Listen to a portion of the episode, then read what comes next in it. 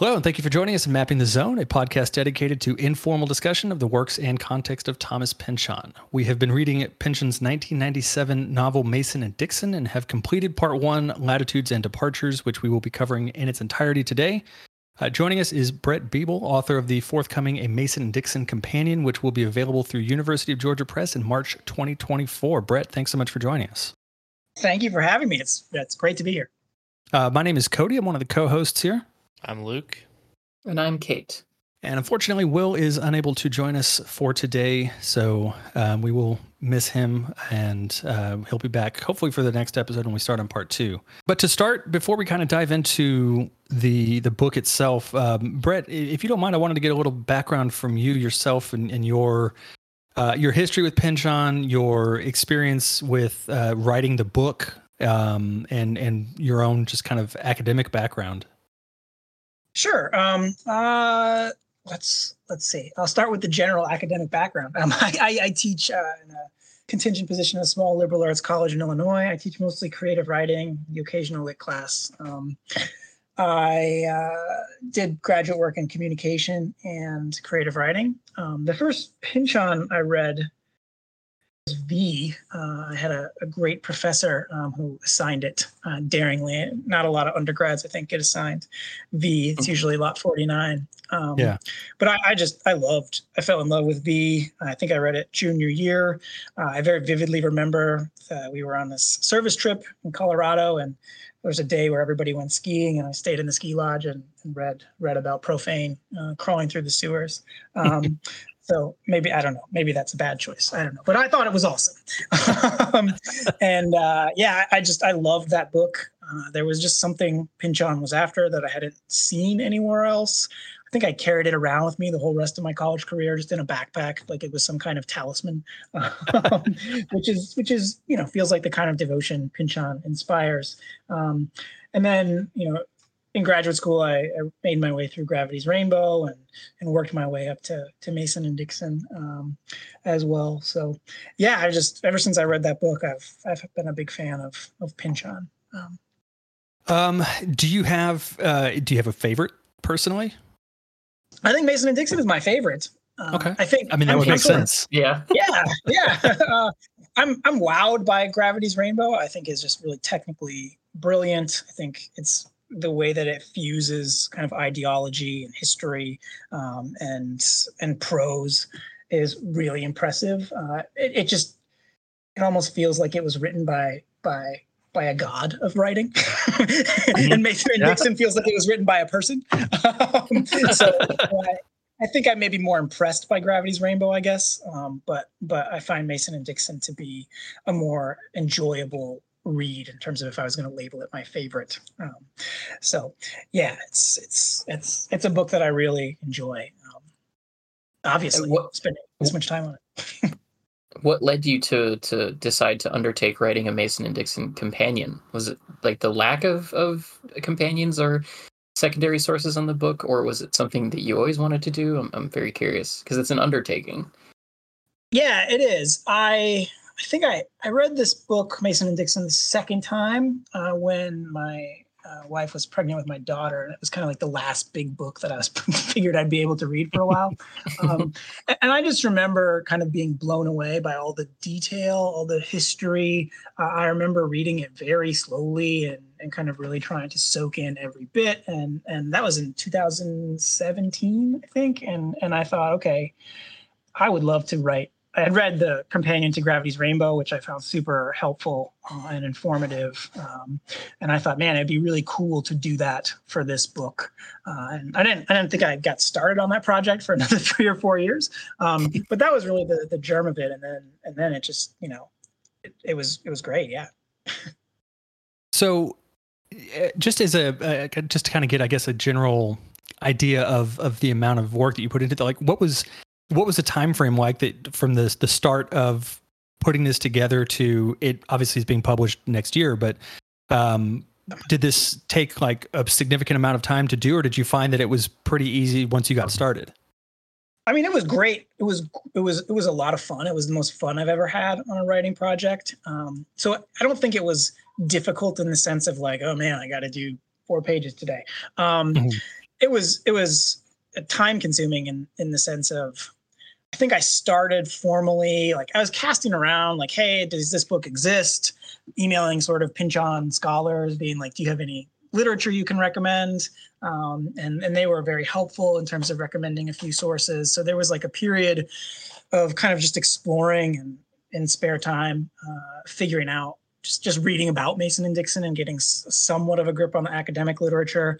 Once I started actually kind of annotating the text, it was not all that different from a slow read. I think it was like I started in July of 2021, and I had uh, you know a sample that I could send around for peer review by late August, and I had the oh. full thing done by February of the next year. So it was probably seven months um, of like you know 30 hours 30 hours a week every spare moment um, yeah. going through it. So it was a lot of time but but it it pushed itself along i think pretty pretty smoothly from from my perspective. So i just i liked having a guide. I usually write fiction so fiction you know it's like i sit for two hours and then i have to throw away half or all of what i wrote.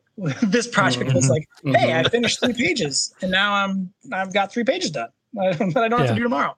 So yeah out of curiosity, because we were all finding it pretty hard to find secondary sources or or good sort of guides, Pynchon specific or not, when we were undertaking reading this book. What what did you hear back from the Pynchon scholars as far as recommended readings or things that, that may have already existed either about Mason and Dixon the novel or just in general for for listeners who want to to kind of cast out a wider net? Sure, it's, it's a great question. There's a few volumes on Mason and Dixon specifically, like edited scholarly collections. I think one is called The Multiple Worlds of Mason and Dixon. Um, the, there's some great general Pynchon stuff. There's a historian, literary critic named David Cowart who writes a lot about Pynchon and especially about Pynchon and history. Um, and Georgia was kind enough when I pitched the project to send me, I think, one of one of his books, uh, just like a, uncorrected proof of, of, that, so that I could take a look. Um, so there's those are two sources that come to mind. A lot of the response from the scholars was like, um, you know, here are some ideas, here's some essays, here's some people who study this.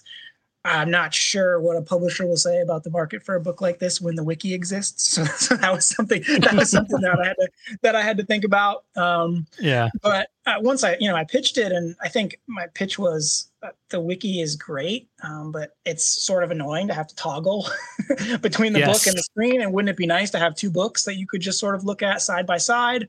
Mm-hmm. And also, I think the wiki is, and, and my editor at Georgia came up with this sort of idea that the wiki is not, it's sort of voiceless it's kind of random annotations and some of them are really useful and mm-hmm. some of them are not um, and so to have a kind of unified guide was helpful. I think the other part of the rationale is that this book feels like the most prescient, I suppose. Um, you know, just just the one that's really in tune with sort of currents of American history that are playing out in the moment, whether that's stuff about about race relations or stuff about um, you know capitalism and, and, exploitation and some of those kinds of things. Um, this book feels really kind of in the moment in a way that that Gravity's Rainbow, I think, is more keyed into the 60s and 70s, if that makes sense. Yeah. yeah. So, um, uh, that was, I think, a big part of the the rationale for this. Well, I, I for one can definitely say that I, I appreciate that there will be a a physical reference book that we can go to. I, I, know, you know, as you mentioned, the wiki is great and it's nice to have that. But a lot of times when I pick up a book and I'm going to read, I specifically don't want to have my eyes buried on a screen. Uh, right. Uh, you know, I'm trying to get away from that, especially after you know if I'm wor- if I've been working all day or whatever the case may be. So to have a you know a physical text that I can have next to me while I'm I'm reading uh, would just be better, I think, for for me at least as a reader. And I'm sure there's people who you know prefer having a you know smaller device or something like that. But I think there's a lot of people who are going to you know really appreciate having something like this, especially because you know as Kate said, so much of the existing um, scholarly work that is out there as far as reference material and, and, things like that for his work is really relegated to mainly to his early work, specifically uh, you know, Gravity's Rainbow and, and Lot 49. So um, the fact that now we will have something for his his later work and for one of his best later works, I think, um, is is a great service, and and we definitely appreciate it.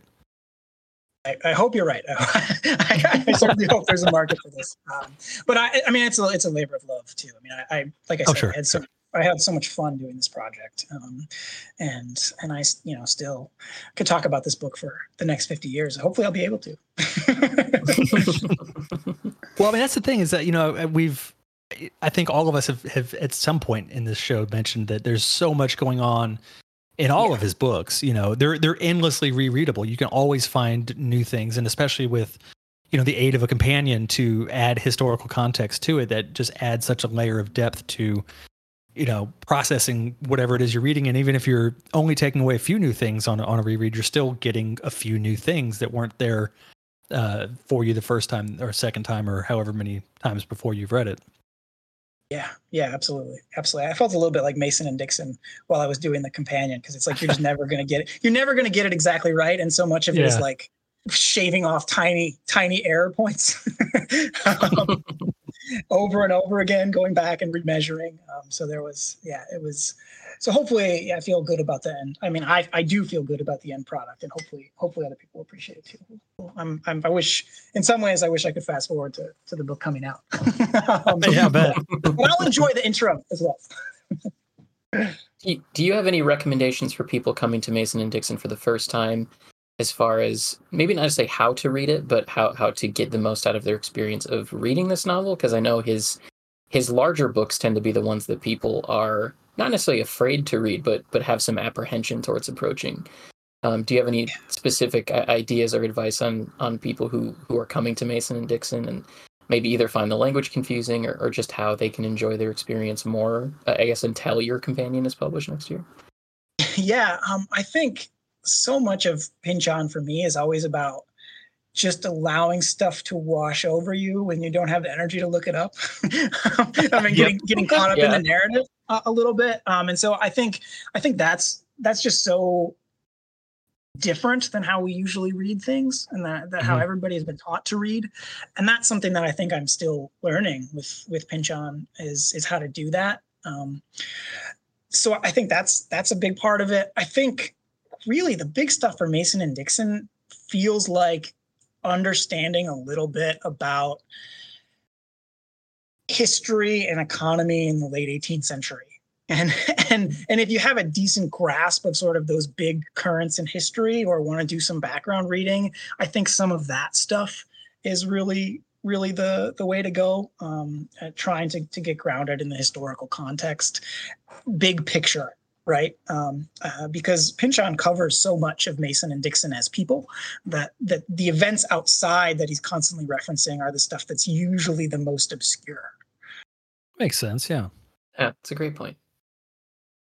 Um, well, let's go ahead and I guess we can kind of dive into the the book itself. And uh, Luke, did you have any um, questions before we do that?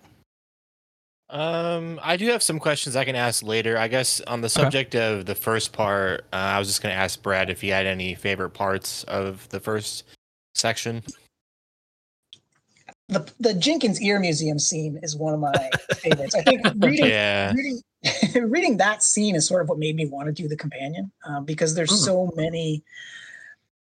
Just and this happens in V too, where where Pynchon is really good at conjuring these sort of out of the way locales, um, whether mm-hmm. he's in Venice in V or Egypt in V. Um, or St. Helena. I mean, I think he was like reading these travel guides from, you know, the, the Baedeker guides. They, he mentions that a lot in V, um, and just the way he's able to kind of recreate uh, St. Helena, which is a place that I, you know, I had never heard of um, before reading Mason and Dixon, is really impressive. I mean, it feels so. It almost feels like you've been there when you've read it. It's like it's like travel writing in a certain way, but but a really uh, impressive kind of travel writing. Um, so that that was a moment that really stood out to me in that in that section and and the this, the the joke about Mason's corporate surplus as he tries to crawl through this tunnel was was really uh, memorable as well. Kind of related to that, but now that you've sort of gone through so much work to understand the broader context in these different places that he brings up, was there anything? Because we've mentioned on several episodes how shocked we are at the level of knowledge that he had at the time writing these books, whether it's you know in the '60s with Lot 49 or in the the the late '90s with with this novel. Was there anything that surprised you that he would have known about to include, or that you know kind of would have been so obscure that that for him to have found it and put it in this book was was a bit of a shock. I mean, you know, the the Robert Jenkins being governor of St. Helena is amazing, right? right. I mean, I mean, how do you and just making that connection? That's one thing. You know, later in the book, a lot of the stuff that really impresses me is where you can kind of see, like, oh, Pynchon must have stumbled upon this in his research, and then the way that it gets worked into the text. Um, there's a part in America where Felipe the eel, eel comes up, um, and I know I'm skipping ahead, so I, I'm not. I don't think I'm spoiling anything by just mentioning that there's a there's mm-hmm. an, e- an electric eel that shows up. um, yeah. Uh, but I found an article from uh, the American Transactions of the Philosophical Society, I think it's called, um, from 1786, about an electric eel from Suriname. And you know, the my the theory is like, well, that magazine or journal or whatever is probably lying around the Spark House.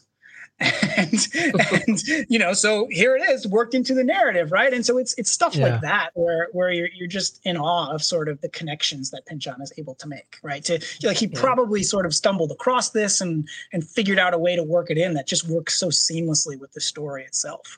Um, so it's stuff like that that really always jumped out to me the most yeah it, it his his ability for knowledge gathering it, it never ceases to amaze me no matter how many times yeah. i read these books yeah. Um, so eh, with part one, um, you know, we're mostly getting to know uh, our our titular characters, but also you know so many of these other kind of supporting characters. Um, what I'm curious about in in a sort of broad uh, look at this is is how you know with with the evidence that's available and the research that you were able to do, how accurately are a lot of these characters portrayed. Like I, I did a one for the last uh, episode we did. I did a little bit of a dive into like William Emerson and, and Franz Mesmer, and and it seemed that his representations of them, although you know we, we all know that he tends to kind of distort these characters when he in, inserts these historical characters into the novels, but there's also, at least from what I gathered, a, a pretty accurate representation of of these kind of eccentric characters specifically um, how how close to reality do you, do you feel like he got to uh, like Mason and Dixon and, and all these kind of side characters? Honestly, I think you could read this book in a history class. oh, wow. um, and assign. I mean, I think, and in part that's because so much of the mission is trying to make these people feel alive in a way sure. that you don't get in history. Um, so you know, there are things that we will never be able to know uh, about anybody, even contemporary yeah, yeah. people, right? Even people, even our friends. Um, but the way that he is able to build sort of reasonable hypotheses around these characters uh, is, I think, very, very accurate. Now he's definitely changing bits, and I try to stay attuned to stuff where, like, okay, here's where he's really kind of changing the his, the historical record for the purposes of his story but there really just there just aren't very many moments like that. A lot of it is he finds a very specific detail he maybe embellishes it a little bit or more often he just fills in the question of what kind of person or what kind of relationship would feature this detail right? Like like jeremiah dixon what kind of person what kind of quaker would wear a red coat right? And sort of be ostracized by his community. Um, and and he just fills in that those bits of personality in a way that i think makes logical sense uh, even though we'll never be able to verify it or no it's totally unverifiable. The, the sort right. of images he's presenting feel very much based on you know real historical data and allow you to kind of make make those leaps. Yeah, to build off Cody's question, I specifically wanted to ask you about Maskelyne, Maskelyne, because he's portrayed as a bit of a crackpot weirdo and then it was surprising to me and i know that this is historically accurate but it was surprising to me that he was made head of the like astronomy royal society or whatever. Uh, but in the book you know he's portrayed as, as such a such a weirdo that it just kind of surprised me that he would get any kind of official leadership role. A lot of stuff around that i found around Nevil Mas- Maskelyne there's a more recent article i found about sort of his reputation kind of being revived in certain circles. Um, but a lot of the historical stuff around him, you know, centers on this battle about longitude Um, so the, the big controversy there was a major prize being awarded uh, to, to anybody who would come up with a method to accurately determine longitude at sea. And, and Maskelyne was really invested in, in doing that by finding the position of the moon. Um, and even sort of seems like maybe put a finger on the scale to to reject trials of Harrison's uh, chronometer uh, or like a really accurate watch that would make that process easier. Um, he's also definitely historically connected to Clive of India, um, and so there there are kinds of ideas about about nepotism or about sort of kind of putting a thumb on the scale for personal interest. Um, he was also, there's a lot of, and the last part of the book, part three, deals with some of the internal Royal Society drama that's playing out at this time. Um, and, and was sort of resisting the presidency later in his life of the Royal Society. Um, and, and, so, yeah, I mean, he's there's a lot of controversy around him. I'm not sure that's answering the question so much as, as, as an info dump. Does that does that help, Luke? yeah, that that does help. I mean, it it does kind of paint a picture of him as a little bit more serious than perhaps he's portrayed in the novel, which is yeah. helpful. Yeah, I mean, he was he was a, a you know a real serious scientist. Um, he cared a lot about precision. Um, he really did want to determine accurate longitude. He thought doing it by hand essentially was the most accurate way to do it. You know, we'll never know how much there's sort of nefarious stuff going on, um, and and how much he's he's, he's doing so in a, in a well-intentioned way. Um, but yeah, I, I, think and, and Mason, you know, clearly resents him, um, and you always have to ask if Cherrycoke is filtering some of that resentment in his frame narrative, right? Um, and, and I think what Mason resents is his closeness to power, right? His, his, closeness to that central circle, which I think Mason really does want to be a part of, um, more so than Dixon. Sort of branching off from what you had said with the like, you could teach this book in a history class. Did you have any thoughts on on the decision to render the prose in pretty accurate 16th century English? Does it does it read as accurate to you after going through all of these old pamphlets and and sort of additional information in, in compiling together your companion? Yeah, yeah, it it it, it has its own internal logic. Um, I don't know if you've all if you all read ever ever read Marlon James books. Um, he's a, he writes a lot about Caribbean history, and he writes a little bit in sort of like a Jamaican patois in some of his novels. And after a hmm. while, you just get used to it, right? You just start thinking that way. Um, and, yeah. and I think this book this book has quite a bit of that, where the language kind of is difficult at first. Um, and I mean, I think probably 20% of the companion is just defining obscure words mm. um, uh, to, to make that process a little easier. Um, but uh, once you, once I find for me, once you get into it, it, it, it's, it, you sort of forget it's there after a while. Yeah, no, I'm I'm definitely the same same way. That was kind of you know for me the first time I came to it. It was on my shelf for a long time. It was just the one Pynchon book that I hadn't touched, and I would pick it up and and start it and be like, "This is I can't parse this language." And then I would just put it back, and I would keep coming back to it. And I finally got to a point um, a couple years ago where I said, "I'm going to do this. I'm going to sit down with it." And yeah, absolutely. Once you kind of break that that um, I don't know what the word I'm looking for is, but you you kind of get past the the barrier, so to speak, um, and it just kind of clicks. And it you know I've, I found for me at least finding a voice to read it in, um, to kind of have voices assigned to these characters that that could speak almost in my head in that in that accent kind of helped me break through and, and really get a feel for it. And then once I did, yeah, it was just smooth sailing from there. Absolutely. Absolutely. I think, I, I think of the book as sort of a, sometimes will look at pictures of, of, grandparents in black and white and have to remind myself that that they did not see the world in black and white. Yeah. um, and and and so this book feels like that. It's like a full color photograph of the 18th century, a full color, you know, eh, motion picture of the 18th century, and and and you can't do that without, I think, using the linguistic conventions of that time because language is so tied up in culture. Um, and so I yeah. think artistically that feels like the right choice to me um, despite the fact that it maybe you know makes the book more difficult um, at least at first. Well i think it also goes back to what you had mentioned earlier about his the way he used these historical characters and and kind of humanized them while still portraying them accurately. Because i think for me i, I tend to not read historical fiction too often because I find that it either it, it does one of two things typically. It either focuses too much on the history, and so the narrative is really just dry, and I, I can't push forward through it because it just feels like I'm reading a history book with you know walking into characters. Or they focus too much on the characters, and the history just kind of gets lost, and it you know moves away from that representation that I kind of want in a novel like that. But this this book marries those two elements so perfectly that it it never feels you know slow the the characters feel real i care about them um and it's I, it's so hard to i think find historical fiction that does that and then when you add on that layer of of the uh, historically accurate language it's just you know it, it creates a book that i don't know that i have found anything similar to and that's mm-hmm. you know Pynchon himself, you know, his books vary so much between each other. Um, but I've not read a historical novel that that feels as alive as this one does. Yeah, no, I agree. To, and I'm glad Brett brought up Marlon James because the closest that I can think of Cody is is a history of seven killings. That's one Just of the books that's on my as, bookshelf that I need to yeah.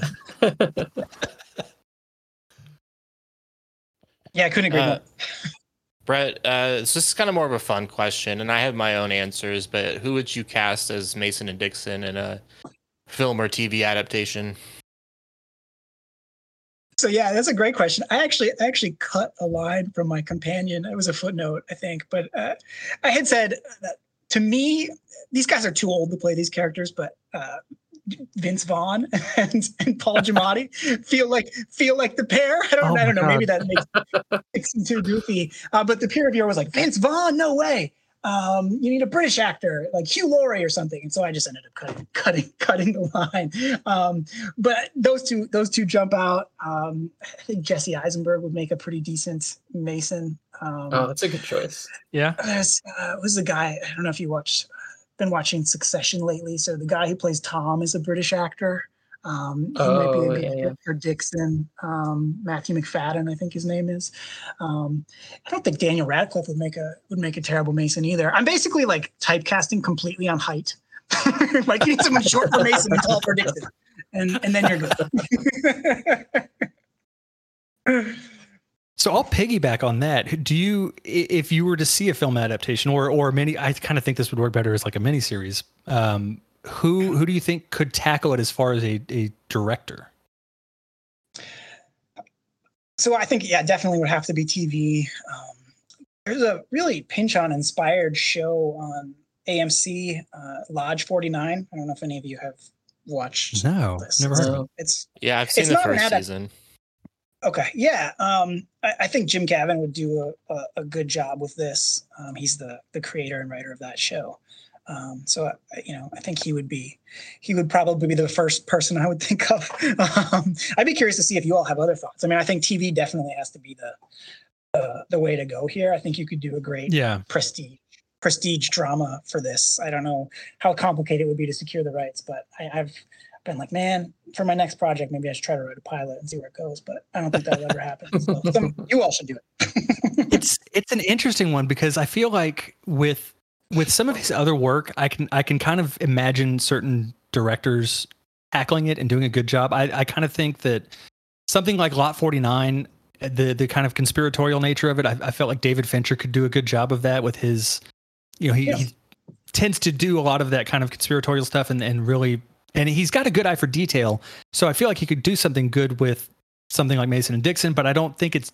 I think he tends to work with darker material, so I don't think he would be right for this. And then someone like Charlie Kaufman could do a good um, Gravity's Rainbow. Yeah, but I I think this is too down to earth for his style. So I I really don't know. Like and PTA is the is the natural inclination just because he did Inherent Vice and there's you know the heavy rumors that he's doing Vineland. I don't know that he would want to do a miniseries or that he would be the right choice for that either, though. Yeah, I I also think maybe somebody like uh, is it Jane Campion or Jane Champion? I can never remember. Uh, she did the piano and uh, the Power oh, of the yeah, Dog. Yeah. Um, mm-hmm. Like just, I mean, she's really incredible with history. Uh, so so that again, she's more of a film director, but she seems like somebody who I would definitely trust to do the historical part. Because um, yeah, um, and and and the, the, sort of strangeness of her her work um, fits, although more in like a Fincher way than a than a comedic way. Um, but yeah.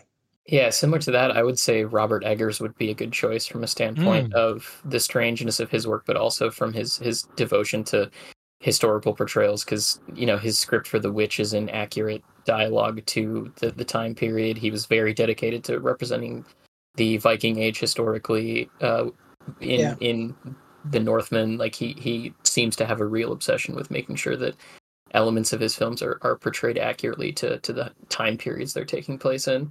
But again i don't similar to jane campion i don't think he would be interested in doing a mini series he seems to be to be a, to a movie guy.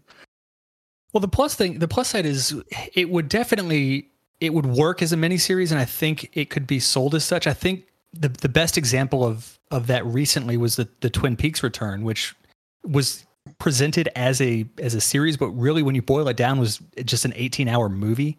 Mm. Um, so you you can definitely tackle something like this in that in that long form um, way but it would it's i just think yeah hammering down the right people because it would have to be perfectly cast and and you gotta get the right director and writer and so many of those pieces have to fall into place otherwise i think it just there's too much at risk to uh to do it wrong yeah for, Taika, for sure Taika Waititi uh, did the did that pirate show, which would have been set around this time. So Taika Waititi does have at least yeah. some experience with historical stuff, and he would definitely capture. He'd probably go a little bit too hard on the on the silly aspect, uh, which is always there with Pynchon, but.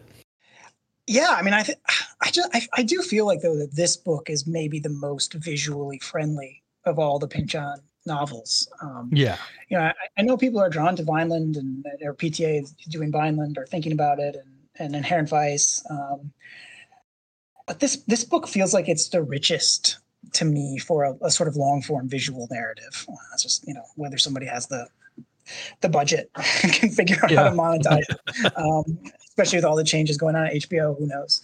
Um, but yeah. Well, and, and to kind of branch off from from the the adaptation concept of this, I, I did want to thank you for validating my Mason and Dixon as Mulder and Scully connection. Um, I no problem. I, I felt really, I, you know, I, I really showed my age when I put that out there. Um, but it was something that I, I kind of cued in on this, this doing this read through. Um, and I, I can't get it out of my head now. It's still there. Um, but I, i am just glad there's at least one other person out there who, who was on the same page with me as that. You're welcome. Yes. kind of similar to that idea of, of, of the Mulder and Scully and the, the supernatural or, or metaphysical aspects of, of the first part. In your research for writing the companion, did you come up with any information as to the the astrological aspects of the first part? Because that was something that that none of the four of us really had much knowledge of or, or mm-hmm. information in how it supports the text. I'd be curious if you turned up anything interesting there. I, I, think the most interesting thing is just the, the accuracy of those natal charts they cast on St. Helena um, that, that they match.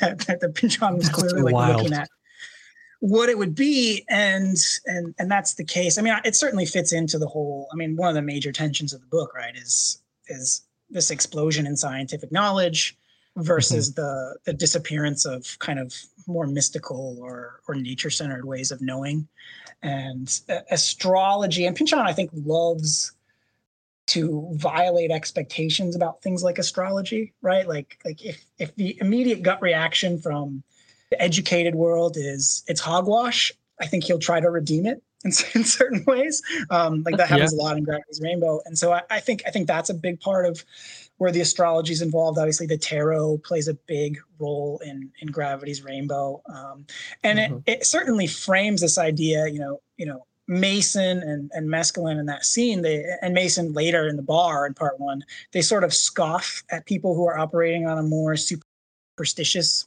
worldview. Um, but but Pynchon, I think, and he's got the, that essay, the "Is it okay to be a luddite?" essay, where he he really argues that that that's a deep need that people have to to believe in this kind of mystical worldview. And when science explodes and takes that away, you know, there are consequences to that, um, and that that you know can be very troubling um, Yeah. and, and that are worth thinking about uh, really deeply. So, you know, I think astrology is probably not as in tune here as it is as the tarot is in Gravity's Rainbow, for example, but but it's definitely there. And and that ten, somebody I think I read a critic who called Mason and Dixon like a 773 page version of Is It Okay to Be a Luddite? And I think that's largely accurate. Right? It's just a book that's really about exploring this tension. Um, Yeah. So Yeah. I, I don't know if that speaks directly to the astrology, but I think you know that seems to me to be why it's there. Was there any real historical evidence to support the idea that, not necessarily maybe Mason in particular and, and Maskelyne, but that these uh, people in the Royal Society did do uh, astrological readings for people for money? Was that something that was ever mentioned or brought up anywhere that you looked? So I'm not sure. I'm not sure any of that ever made it into the companion, but I, I did find sort of offhand references to you know that that people would people that were involved in these things would occasionally do these side jobs to make to make a quick a quick buck, right? um, or or like that it makes sense that they would sort of marketize their skill um, to, to Sure. something that people actually cared about because people tended not to care about figuring out longitude by by lu- doing lunars unless unless they were Yeah. sailors, right? Or, or EIC bigwigs. So, um, yeah, I mean that that part that made sense to me, um, and I did find some passing references to it. Um, I don't think it ever made it into the companion just because I couldn't nail it down um, in a way that I wanted to to be able to say like they definitely did this. Um, So this is a bit random, and it doesn't come up too much until the end of section one. Uh, but we talked about in our group chat about the Jesuit conspiracy stuff, and uh, Will and Kate linked it to the Jacobite revolts, which I had to look up and research, and then also the Jesuits' role in educating young people, which I, w- I have a cousin who goes to I think Fordham, so I was aware of that. But um, Yeah. I don't. I just was wondering how much you research into that, um, like why that was included, perhaps, and how historically accurate it would be. Um, that there would have possibly been a Jesuit conspiracies going on, or anything like that. Yeah, so I think um, there's a few things. Like I, I did some research on, you know, the there the Jesuits were were involved and, and have a long history of kind of missions to China. Um, so and that of course comes out in the book, and later you'll get the sort of Zhang uh, Zarpazo rivalry that will cement some of that. Um, the the Jesuits are kind of falling out of favor in Europe. Um, I think they're that I think maybe was it you, Luke, or maybe Will, who mentioned like section 23 and 24 being the most confusing because there's this really long conversation about like british history and, and succession um, and and i think there's a line in there about maria theresa being the jesuits last protectress. Um, and, and they're sort of falling out of favor in europe um, at, at the moment that that conversation is happening. Um, but yet you know they are also kind of still associated by the british characters uh, with the french and there's the the long political rivalry between the english and the french. One of the things that surprised me as i read this because i the first time i read the novel you know i was very much in tune to like oh that those jesuits that jesuit conspiracy. I say that as someone who's catholically educated all through university. Um, but but you know so i was very much into that. But the more that i you know the second time and and and the third time and going through it for the companion that's always invoked by the english characters. The, the jesuits are always sort of the big bad for these british characters the thing to be skeptical of.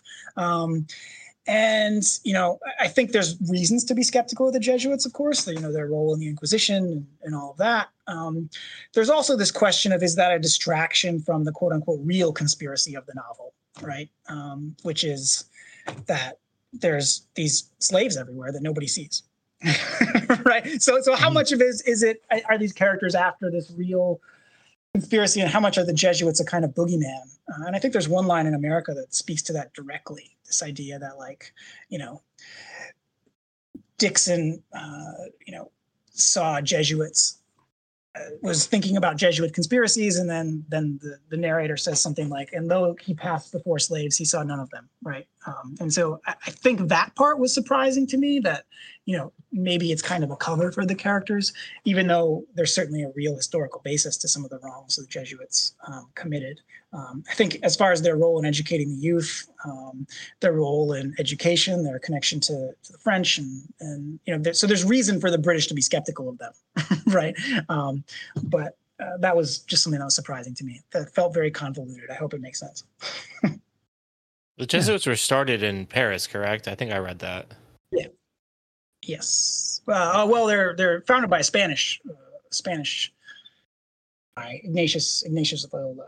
Um, okay, okay. So, hmm. but but they they certainly were associated um, with kind of continental Europe, and the Spanish are political rivals of the English as well um, at this time. So there's there's just a lot of those kinds of conspiracies or um, paranoias happening, um, and and they're not they're not unfounded. But the question that I was asking is like, well, how much of it is a cover, and how much of it is, you know, a real conspiracy, quote unquote, right?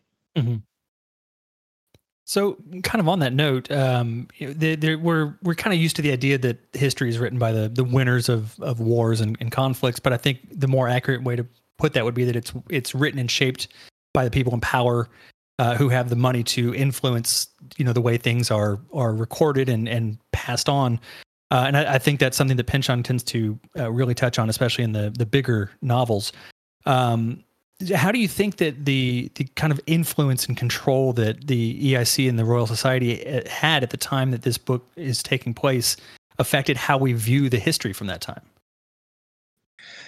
Yeah, completely. It's a great question, uh, and you know, there's obvious ways in which it does it, right? Uh, that most of the records that Pynchon is parsing are are coming to us through the Royal Society or through the East East India Company or through you know some kind of landed privileged organization that's that's keeping these records. Um, I think in my introduction talk about sort of the 1619 project, um, which is you know this effort to revise revive kind of history that's been lost to, to focus on you know how America and and slavery and exploitation have kind of been entwined from the beginning. Um, so that's I think one obvious way, right? We, we don't have those records, so you know we have to we have to make I think larger leaps and and, and make bigger guesses. The other way that I think you I, we realized as I went through the novel that's maybe smaller and more subtle is that every time Mason is writing something down in his journal, which is a big source, especially for the second section he knows the EIC or the Royal Society is going to be reading it. Mm-hmm. so like he's not, you know, it's not like a private journal that's only for him. Um, and so the records that we have are also in some way a performance.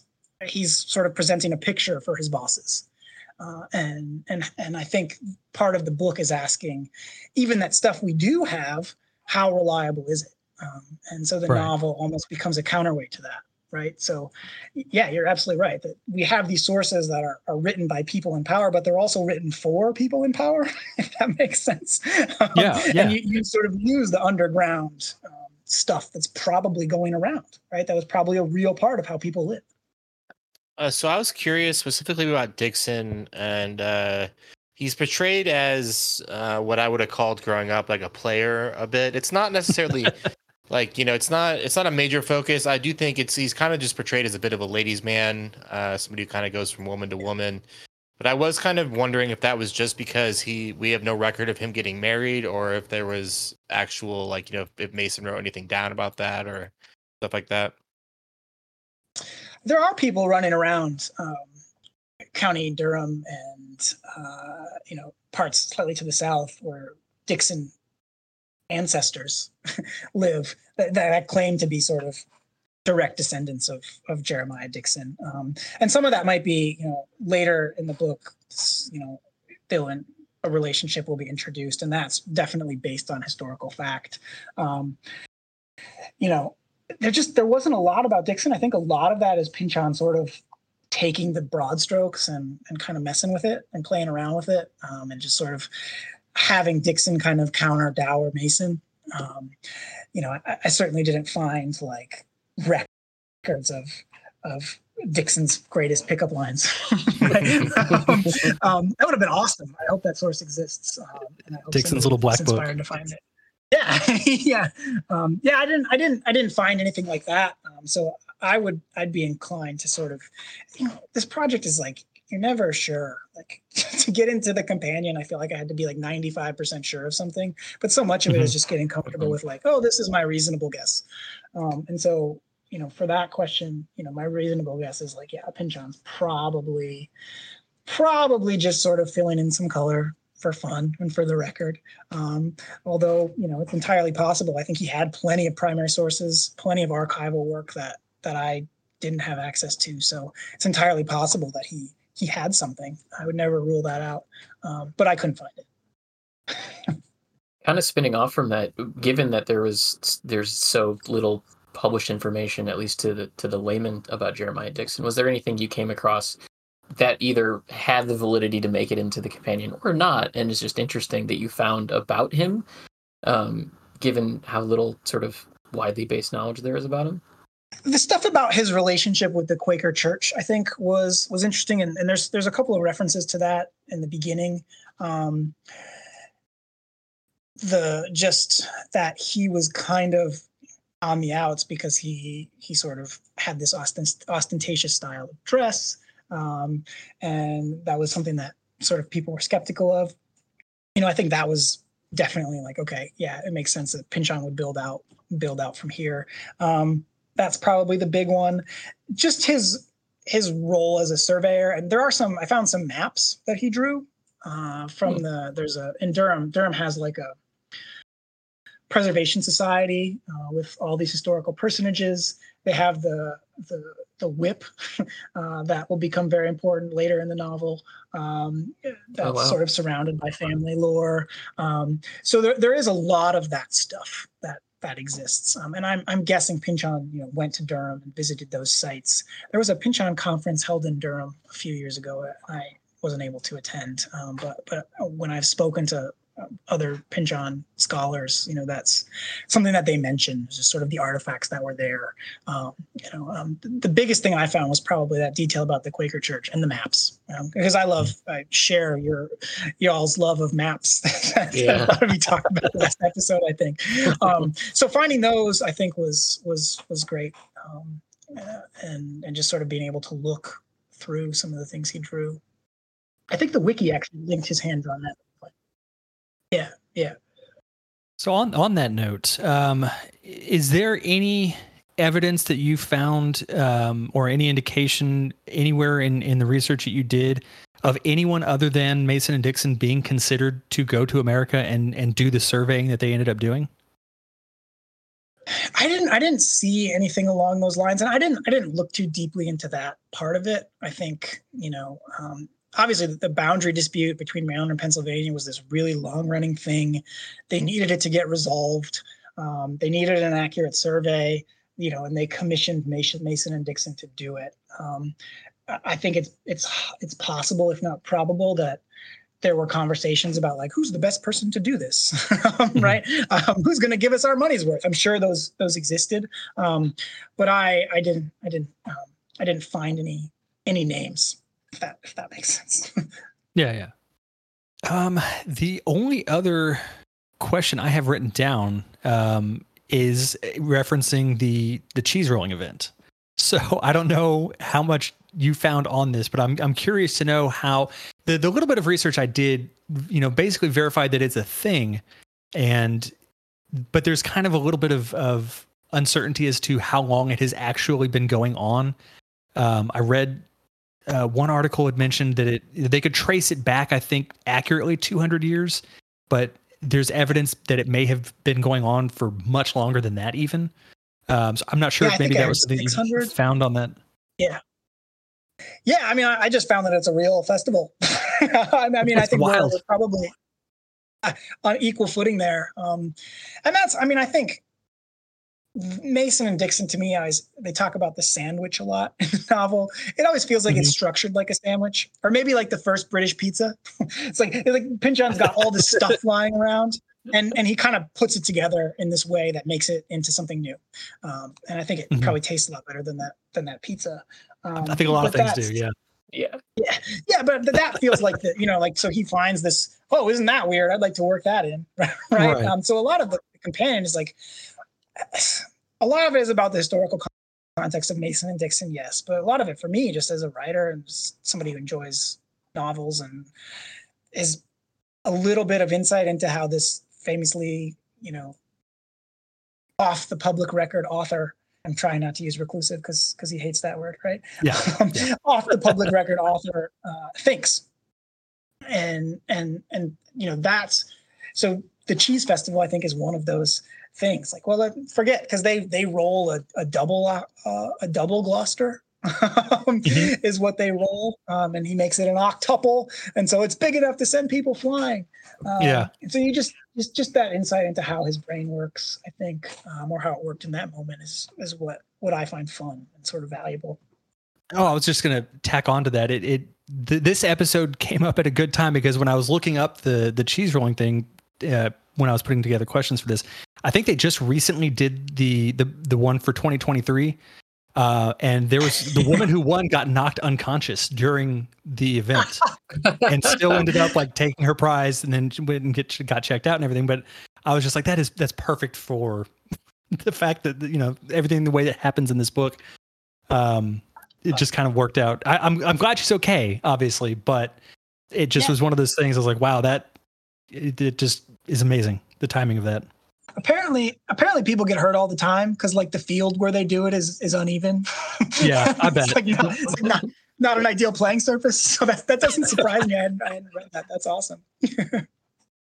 So you'd mentioned in your previous answer kind of getting to know Pynchon better these these aspects of of Pynchon that that prompted a question in me like how did writing the companion i guess change your opinion of Pynchon, or or how did you how do you feel like you got to know him him better or these aspects of his writing better? I'm curious if there was any any different ways that you see his work after going through it with such a such a close viewing now. Yeah i think in certain ways i, I don't know that i, I want to say i take it more seriously um, so much of the, the discussion around Pynchon is is often about the silliness or just the weirdness um, and sort of the postmodern relativity stuff but it, it really does feel like this is a person who has a value system right like like this mm-hmm. is a mm-hmm. person mm-hmm. who is really in tune with with human morality and human ethics and you know the ethics of relationships um, and I think that can get a little lost in Gravity's Rainbow because it's such a, I mean, it's such a rightfully resentful and cathartically angry book in a lot of ways. Yeah. Um, oh, yeah. And, and, and this one is just touching a different nerve. And, and I think that's always there. I mean, and that's what I love about V, right? Is that there is this kind of like,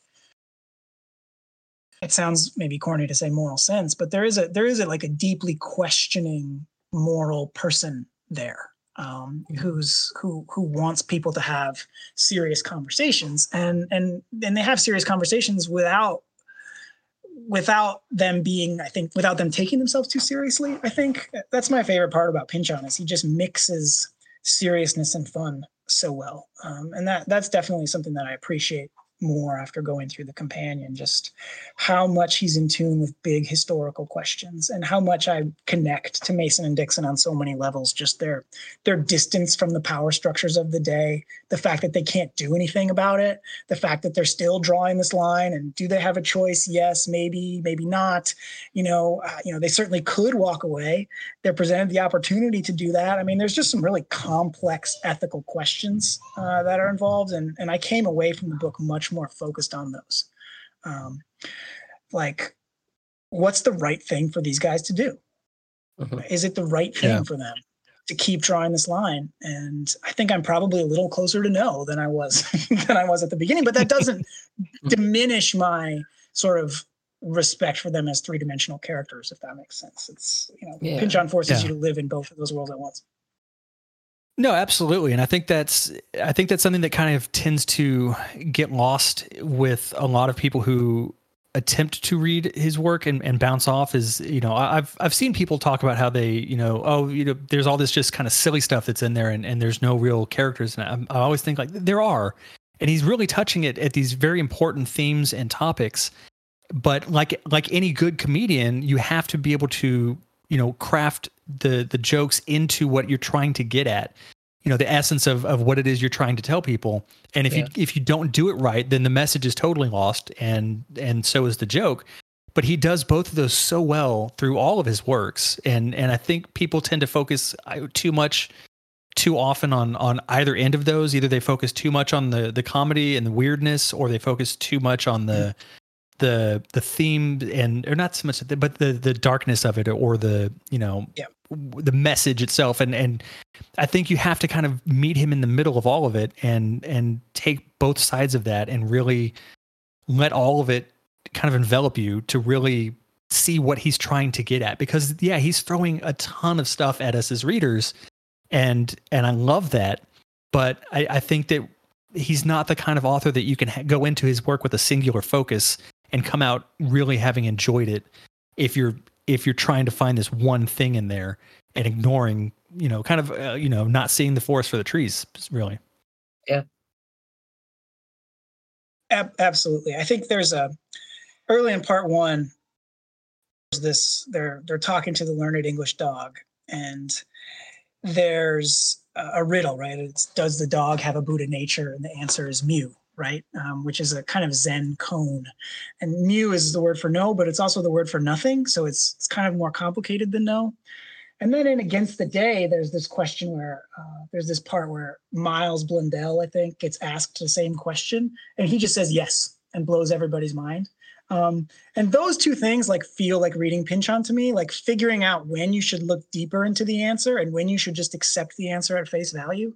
Um, Mhm. And I don't know how to do that yet, but I think that's such a big part of it. Is like when to just accept the the sort of humor, um, and when to when to actually look for the million possible resonances this could have, right? Um, Yeah. So I, I, I, you know, that was that's something that I enjoyed about this project is trying to get a better better handle on that. Yeah, and I think that that's what makes Thomas Pynchon such an amazing author to me is that probably nobody knows when to just accept it or when to look deeper other than Thomas Pynchon himself.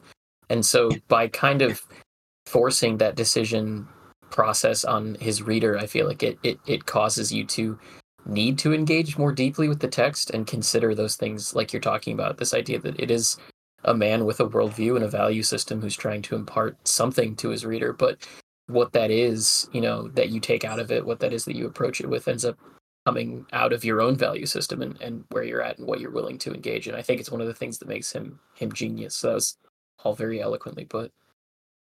So you've already kind of addressed this with your with your answer to my question about the Jesuits and the Jesuits uh, attempting to enter China, uh, but there is a good amount of focus on China in this book, uh, which I didn't really know if, if just to ascribe that to kind of the general Western Orient Orientalism, or if you know China was a significant conversation piece and news item around the time of the book. Yeah, I, I think for me, a lot of that stuff. I mean, there is there is definitely evidence of the Jesuits um, having been in China and, and having done missions there, um, and you know, there's always concern or or an exoticism about about China for for a U.S. audience. I, I also read a lot of that as kind of a like you alluded to, Luke, just a stand-in for kind of '90s New Age healing philosophies, right? There's a lot of talk about acupuncture in the book, right? Um, Mhm. And and and and that becomes this sort of stand-in for this other side of the coin, right? Uh, Maybe that goes back to, to Kate's question about astrology, right? Um, there's there's maybe not quite as much about astrology in part two, but there is a there is a lot about acupuncture um, and about kind of meridians and sort of mystical healing. Um, and so I think that that ends up framing that side of the conversation if that if that makes sense i think you know yes there is a real jesuit relationship between the jesuits and china um, but pynchon's also using that kind of eastern philosophy as a sort of stand-in for these more mystical ways of knowing and i think the characters in the book would probably look right like they would associate they would exoticize china in that way too so it makes sense Yeah. that that Cherrycoke or whoever the narrator is would be would be would be doing that Would you say that the the mention of ley lines close to the end of, of part one would fit into to some of that, not necessarily the exoticization of, of China or, or the, the Asian part of the world, but just one of those other metaphysical elements like, you know, astrology that he's including or acupuncture, things like that, or or do you think that's one of those cases where there's something something deeper worth more more attention there? Yeah, I think I think I mean I think it's definitely a, an instance of mystical mystical knowledge. Um, and and I certainly would associate it with with astrology and and with acupuncture. Um, you know, I was I, I think you all mentioned this on the last episode, but the fact that those monuments are sort of actually in a straight line, um, and I think that happens a few times in the book, right? This sort of mm-hmm. lines of energy, lines of power. I mean, that's really what acupuncture is is about theoretically, right? The the mm. highways of energy through the body and how to how to interrupt them in certain places and allow them to flow through other places.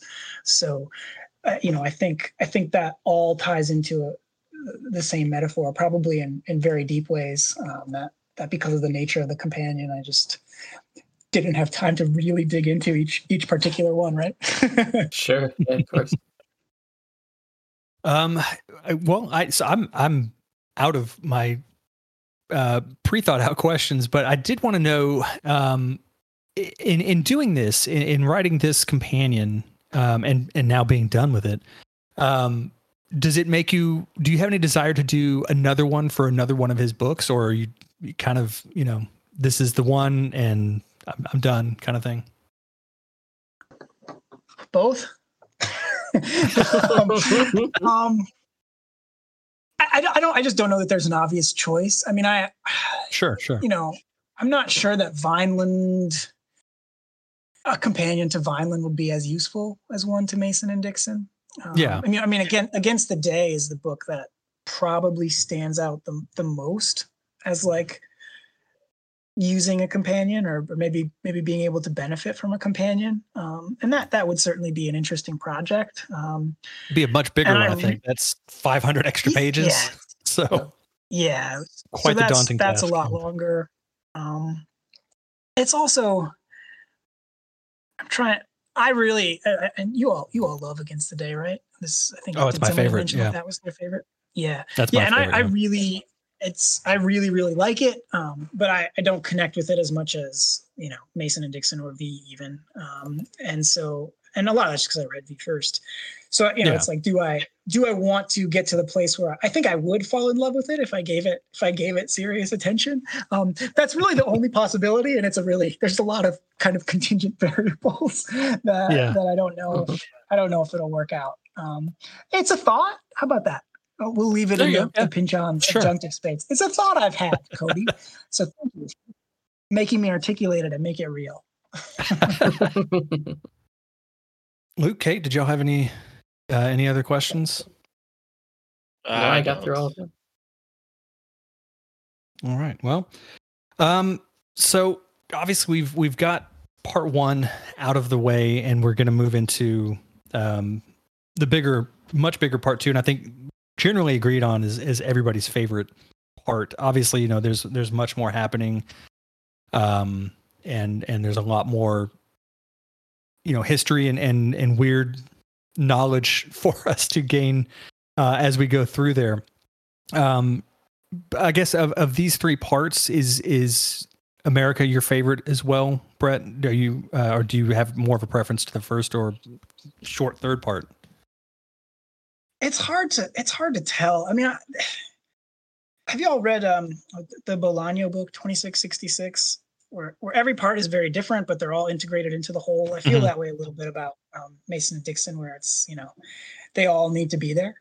Uh, you know, I, I yeah, sure. The, I think I, I, sort of fell in love with this book because of the first part um, and mm. just its kind of sense and of theme and kind of laying out all the stuff all the all the big ideas of the book sort of the the way that it starts to frame the relationship between mason and dixon um, the the way that history is infused throughout it.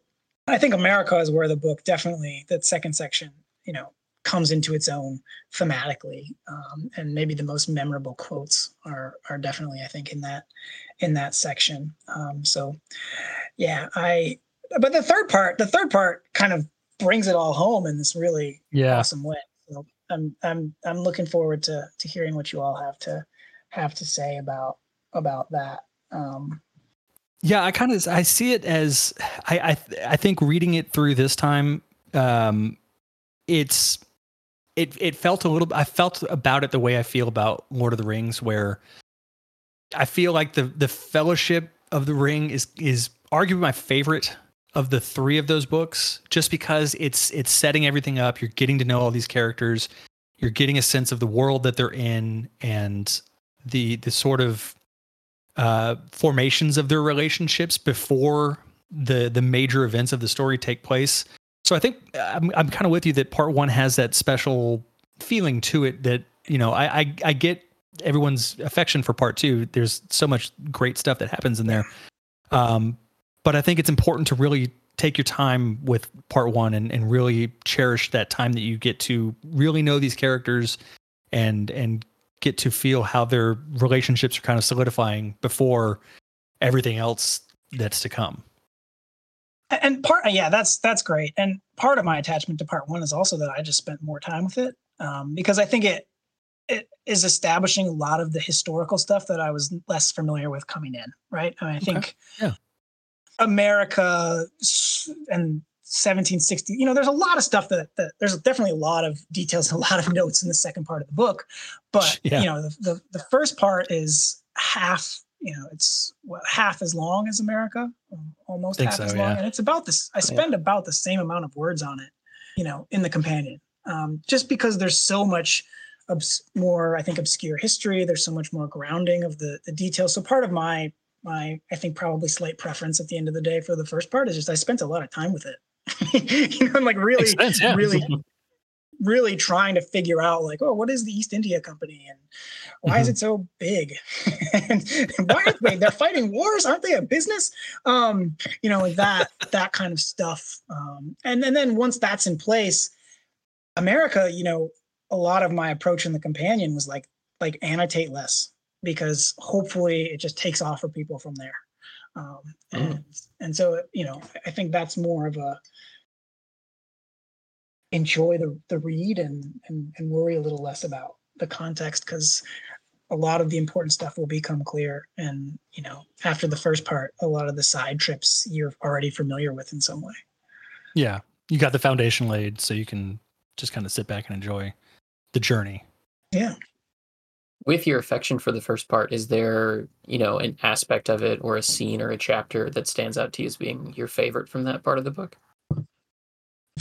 I love you. Some you all read the passage. One of you read the passage about the beetle. That's a great passage. Um, oh yeah, favorite passage.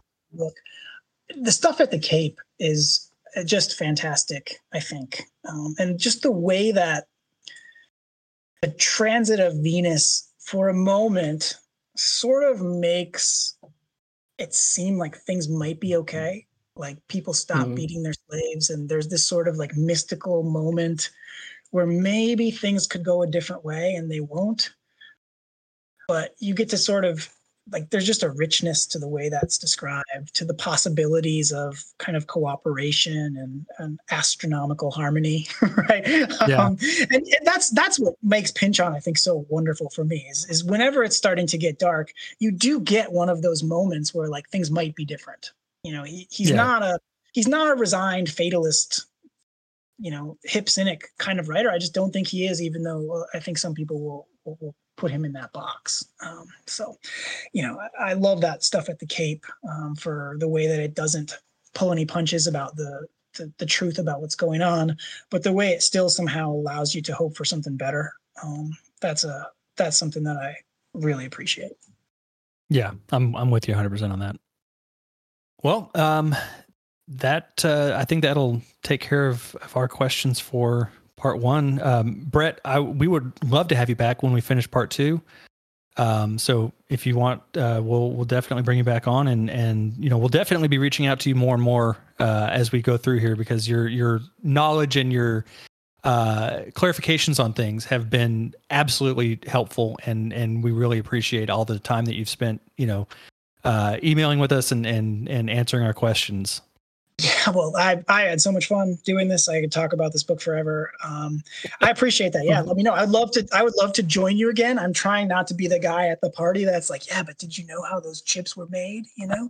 Um, uh, so I, I'm so let me know. You know, um, you know, um, I'm happy to to help, and I love talking about it. So thank you all for the for the invite, for letting me letting me come to the party. Of Yeah, course. of course, yeah. It's our pleasure. Thank you so much. Yeah, thanks. Of course. Yeah, thanks.